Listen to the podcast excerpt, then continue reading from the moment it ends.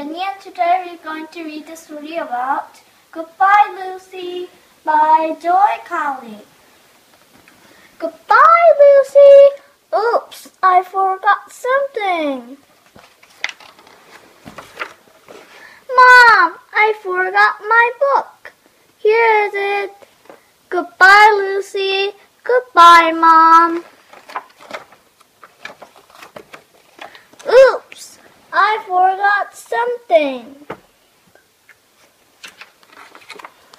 Mom, Mom, I forgot my lunch. Goodbye, Lucy. Goodbye, Mom. Oops. Mom, I forgot something. What? You have your bag. You have your book.